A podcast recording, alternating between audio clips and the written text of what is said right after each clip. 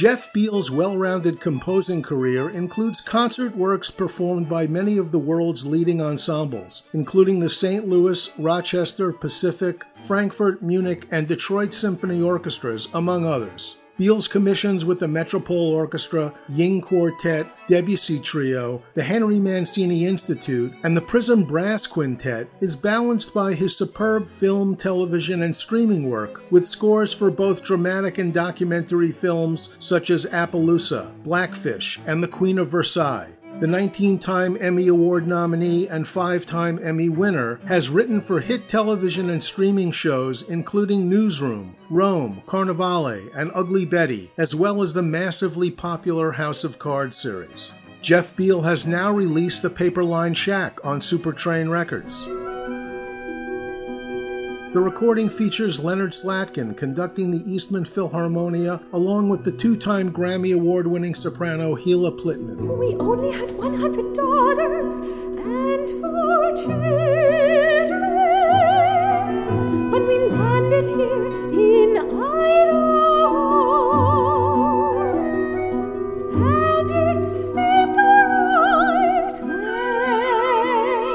album also includes the new Hollywood String Quartet performing Things Unseen. Jeff Beal is here with us to discuss the Paper Lined Shack. Hi, Jeff. Thanks for joining us on the podcast. My pleasure, Max. Jeff, we'll get to Things Unseen in a bit, but I'd like to start our conversation discussing the Paper Lined Shack. The deeply personal libretto to this piece chronicles your lineage, past and present, and was sourced from your great grandmother Della Holsinger's memoir. The text was compiled by your wife, soprano Joan Beal. You were struck by Della's writing, which described how she persevered on a 10 acre Idaho farm, and you were inspired to set this compelling story to music. Yeah, I mean, it was one of those kind of just random occurrences. You know, we were packing for a move. There was a box of memorabilia, and out popped this set of pages that my mom, Rosemary, had sent me. I don't even remember when. And I have to credit my wife, Joan, who started reading them because I knew the story. And we were in the middle of a move, but she said, Wow, this is really beautiful what writing.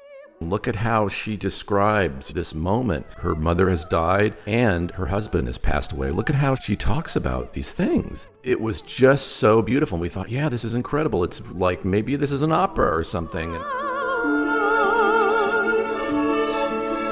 So we kind of just forgot about it and got on with our lives. And then, probably, well, 20 years later, I received this commission from Leonard Slatkin for the St. Louis Symphony. It got very cold. and it was honoring his 50 years as being assistant, then principal, and then emeritus conductor with this orchestra, an amazing tenure.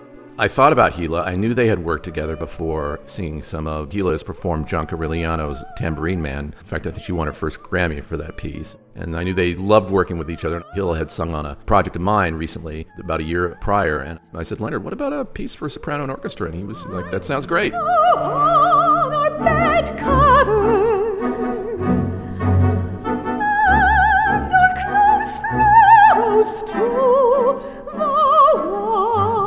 So I needed a text. I wanted a strong character for Hila, and I was thinking about maybe somebody like Malala or somebody like that from current time. And then Joan and I were out on a walk, and it just popped in my head. I said, "Hey, Joan, what about those pages we read about great grandma's Della?"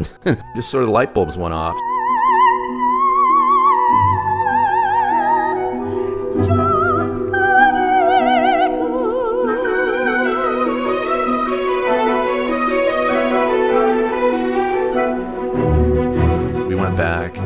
And identified, brief outline, what we thought the big, most important beats of her life were. And Joan got to work on Scrap in a five movement libretto, a picture of this woman's amazing life.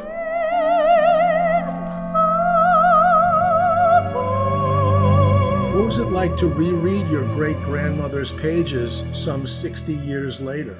Every time I set music, I have to dig into the text in a deeper level. So I really pay attention and I really live with the words much longer and figure out the voice of the person because those are all musical choices. What is this personality? What is this person's attitude? And I guess the thing that I loved about it was the way in which she had a sort of lightness about her life and a sense of humor and also a sense of gratitude and joy and celebration. Of course, getting married and having kids and falling in love. Also, the hard stuff, especially this house in Idaho, which she referred to as a paper lined shack.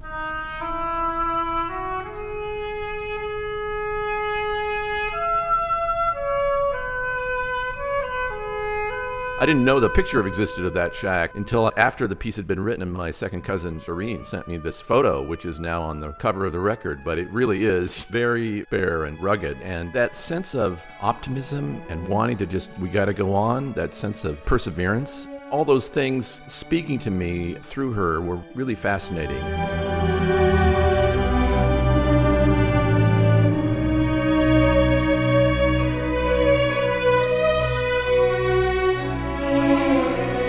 As we've discussed, you chose two time Grammy Award winning soprano Hila Plitmann as your soloist. You're a great writer for voice. Can you talk about putting this together with Hila?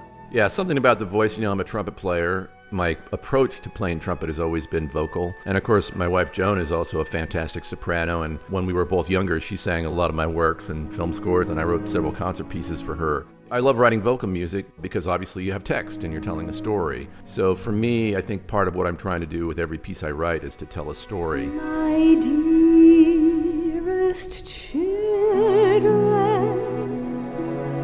I leave you with these stories,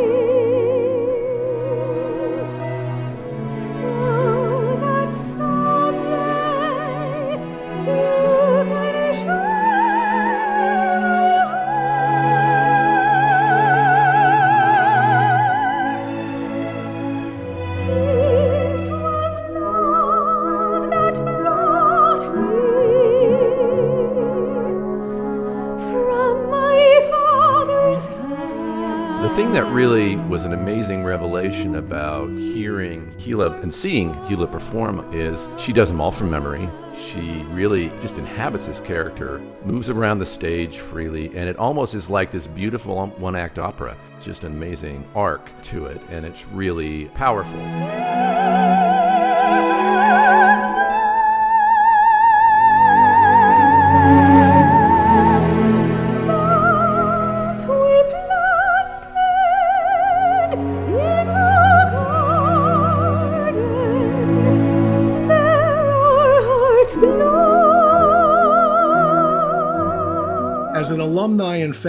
The Beal Institute for Film Music and Contemporary Media at the Eastman School of Music, it must have been very special to record the Paper Lined Shack not only with Leonard Slatkin but with the Eastman Philharmonia in Kodak Hall.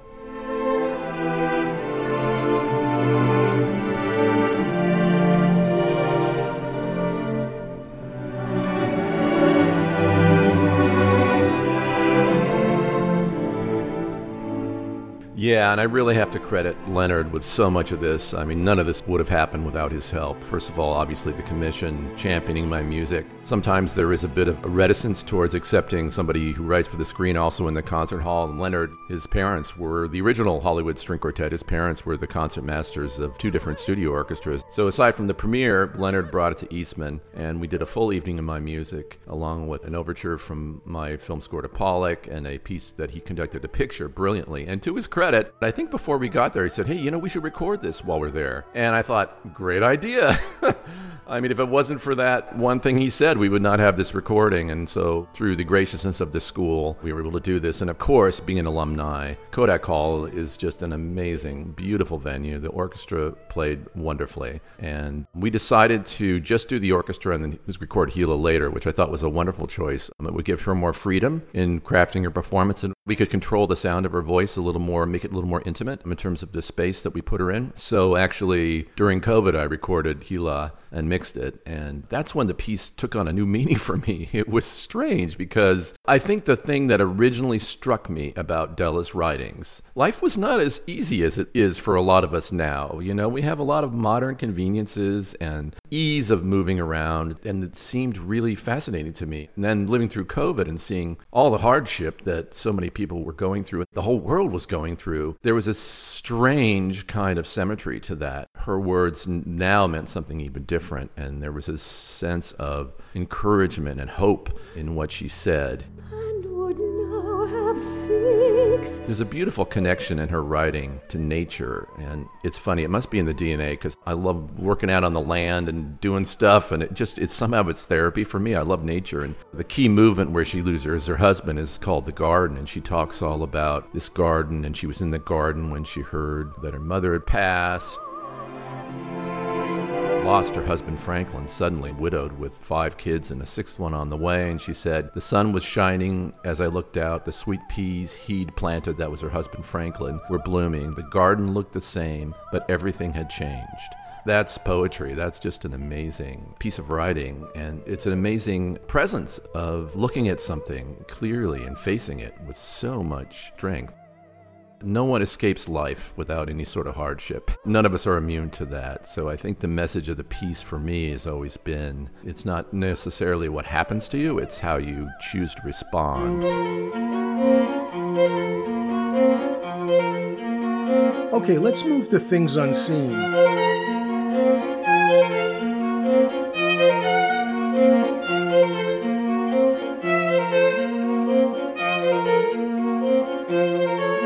Performed on the album by the New Hollywood String Quartet, the piece was originally composed for the Eastman School of Music's quartet in residence, the Ying Quartet.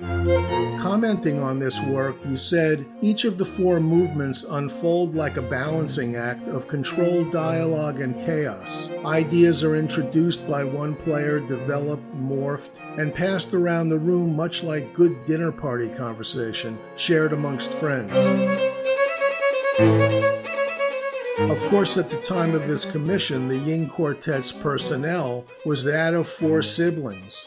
I love to know who I'm writing for, and I always freely borrow or steal from what I think is some of the interesting qualities of those performers. And string quartets, by definition, are just the perfect musical form. It's four voices, covers the whole sonic spectrum, and they can make a beautiful sound when they're all together but I think it comes from my background as a jazz trumpet player and my own musical taste. I just love counterpoint. We mentioned some of those elements in the song cycle, but of course, in a string quartet, you have this ability to write in a very conversational style. That appeals to me, even though there's not as much of a story that's spelled out.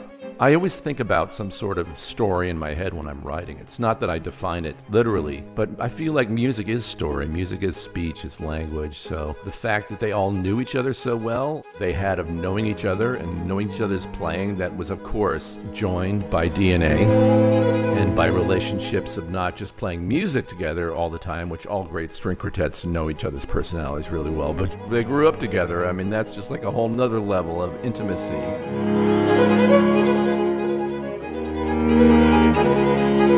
One of the interesting things about a string quartet is no matter how much is going on, your ear can always sort of pick out the four voices. Spatially, if they're recorded well, you hear that. You know, cacophony is interesting, but you can have too much of a good thing sometimes. So I felt like I was able to sort of push that, explore that idea of chaos and cacophony mixed with more agreeable conversation that thing about a dinner party. Sometimes there's a conversation over here, and it's like you hear two people on the other side of you. It's like, oh, maybe I'll go join this one for a while. There's a way in which the brain, in dealing with complexity and cacophonies, moves through it and finds a way to find these peaks and valleys in conversation and, of course, in music. We design that, and I guess this also comes from a bit of my aesthetic, but because I am a jazz musician, I love the idea of pieces that feel spontaneous and often surprising, but also satisfying and feel like they have a sense of balance and structure. So I think that was one of the things I was playing with in the piece was trying to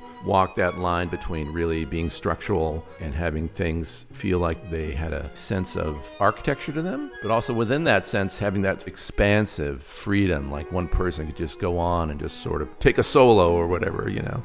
In terms of the movements, of course, ghosts, angels, spirits, and gnomes all suggest the otherworldly, but I don't think you were writing this from the liturgical perspective. It was more direct. Yeah, absolutely. It's not liturgical at all. Although I think there is one thing in the titling of it, aside from the fact that I remember my son, who was, I think, in middle school at the time, we were getting ready for Halloween, and I thought about how Halloween is such a fun holiday for kids and how something scary is also something that's whimsical or you play with these things. Thought about the imagination and seeing that through my son, and I realized something I love about being a musician and being a composer, especially in the modern world, kind of more of a post religious society. I feel like music is one of the languages that can still connect us to the more mystical, spiritual side of reality. And so I was definitely trying to conjure that sense of what you might call an awe, or it could be a sense of reverence, a sense of awakening to something even larger than yourself in the world. I guess that's kind of part of what each of these movements, in their own way, are striving to describe. Okay, let's touch on the different sections that make up Things Unseen. The piece starts with ghosts. There's a loneliness to this opening. Yeah, it starts with a very haunting solo in the, I believe, in the second violin, and it's sort of passed around the whole group becomes harmony once the different voices enter. And I thought about the idea of fear, not in an exaggerated or theatrical way, but I thought about fear in terms of a chilling feeling. Fear that you have that takes your breath away and you just become quiet. That sort of fear and that sort of stillness. And it reminded me a lot of some music I love. Like, I love early music and I also love some of the modern and contemporary composers, Arvo Pärt and Gorecki. A lot of them from Eastern Europe, but they seem to conjure this sense of modality that I love love. It's a little more related to what you might call Eastern modality. Those scales I also love as a jazz musician too. They have some sonorities in them, like Bulgarian women's chorus, for example. Those sort of like weird dissonances, but that are somehow so beautiful and so haunting.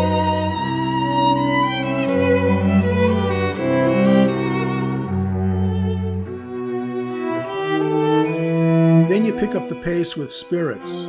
I love odd meters, and spirits is mostly in 7 8. The main theme is in 7. It's more like the idea of a spirit that's sort of like maybe moving in the air, the idea of velocity, also rhythm and energy. This is where another side of the piece really starts to assert itself, which is my more jazz rhythmic language. I love syncopation, I love cross rhythms. So the piece is very difficult to play, and in fact, I think this movement and the final were one of the ones that we worked on the hardest. But when you get all those parts in a locking right, there's just sort of this wonderful sense of almost like a dance that I think the movie takes on. But it's also sort of walks the line a little bit. It's got some definite nods to mysticism in terms of the tonality, the harmonic language of it. In Angels, you slow it back down and start with the beautifully dissonant chords from the string quartet.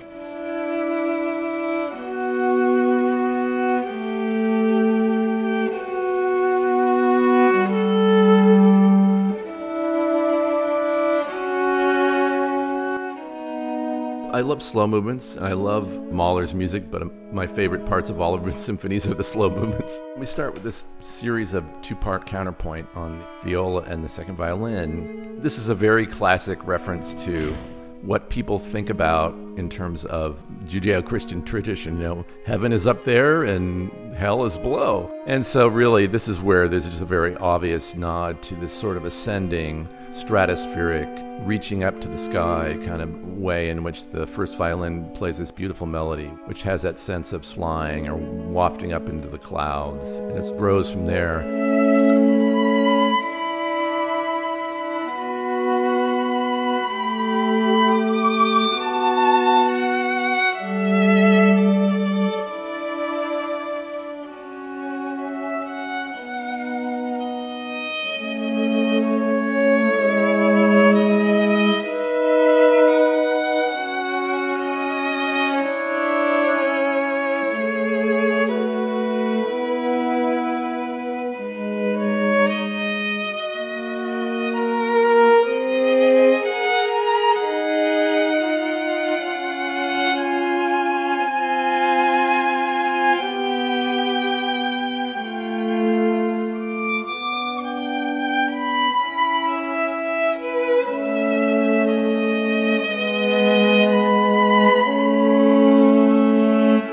Things I tried to do in the quartet also was to feature each instrument in some solos. There's some wonderful solos for the second violin and spirits, and first violin is featured very prominently in a sort of a cadenza in Ghost. And in Angels, the cello really has this wonderful solo where after we reach the top of the counterpoint, he sort of goes off his own way and defines the new section, and everybody comes back to join him.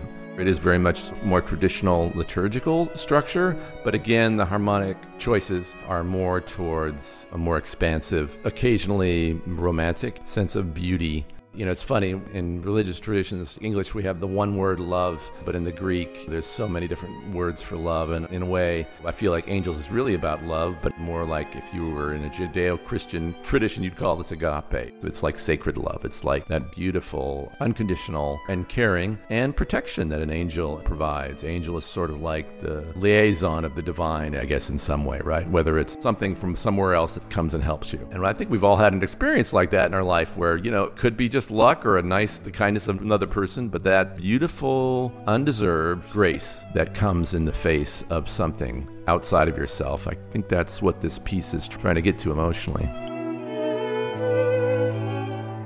Then you finish with the lively and active gnomes.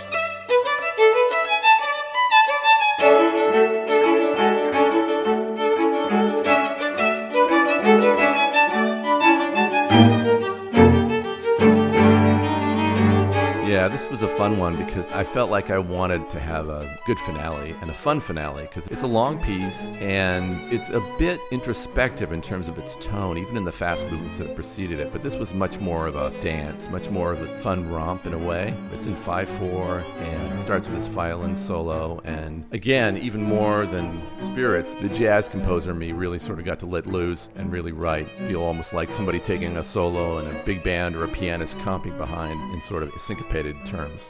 In closing, tell us a bit about working with the New Hollywood String Quartet. They're a fantastic group, and we had a recital with several other composers in Los Angeles and myself of string quartet pieces maybe about seven or eight years ago. And they learned all of these pieces, including this piece, and performed it, and I just thought they were fantastic. At the time, I wanted to find a second half for the recording. Unfortunately, the Ying Quartet was not available, so I thought, I want to go back to this group who played it so beautifully. They're also amazing sight readers and studio players, and they've all played on various film scores of mine over the years, so I knew they're playing that way, and they're also mostly members of the LA Chamber Orchestra, and I had the pleasure of conducting them. So I had a lot of confidence and personal affection for their playing. There's a great connection they have as a group because to Leonard Slatkin, when they chose their name, they were all fans of the original Hollywood String Quartet. According to them, many of those older recordings that the Hollywood String Quartet made are still some of the most definitive recordings of some of the most important string quartet literature. So by calling themselves the New Hollywood String Quartet, they took on that moniker and paid homage to the legacy of Leonard's parents and their quartet.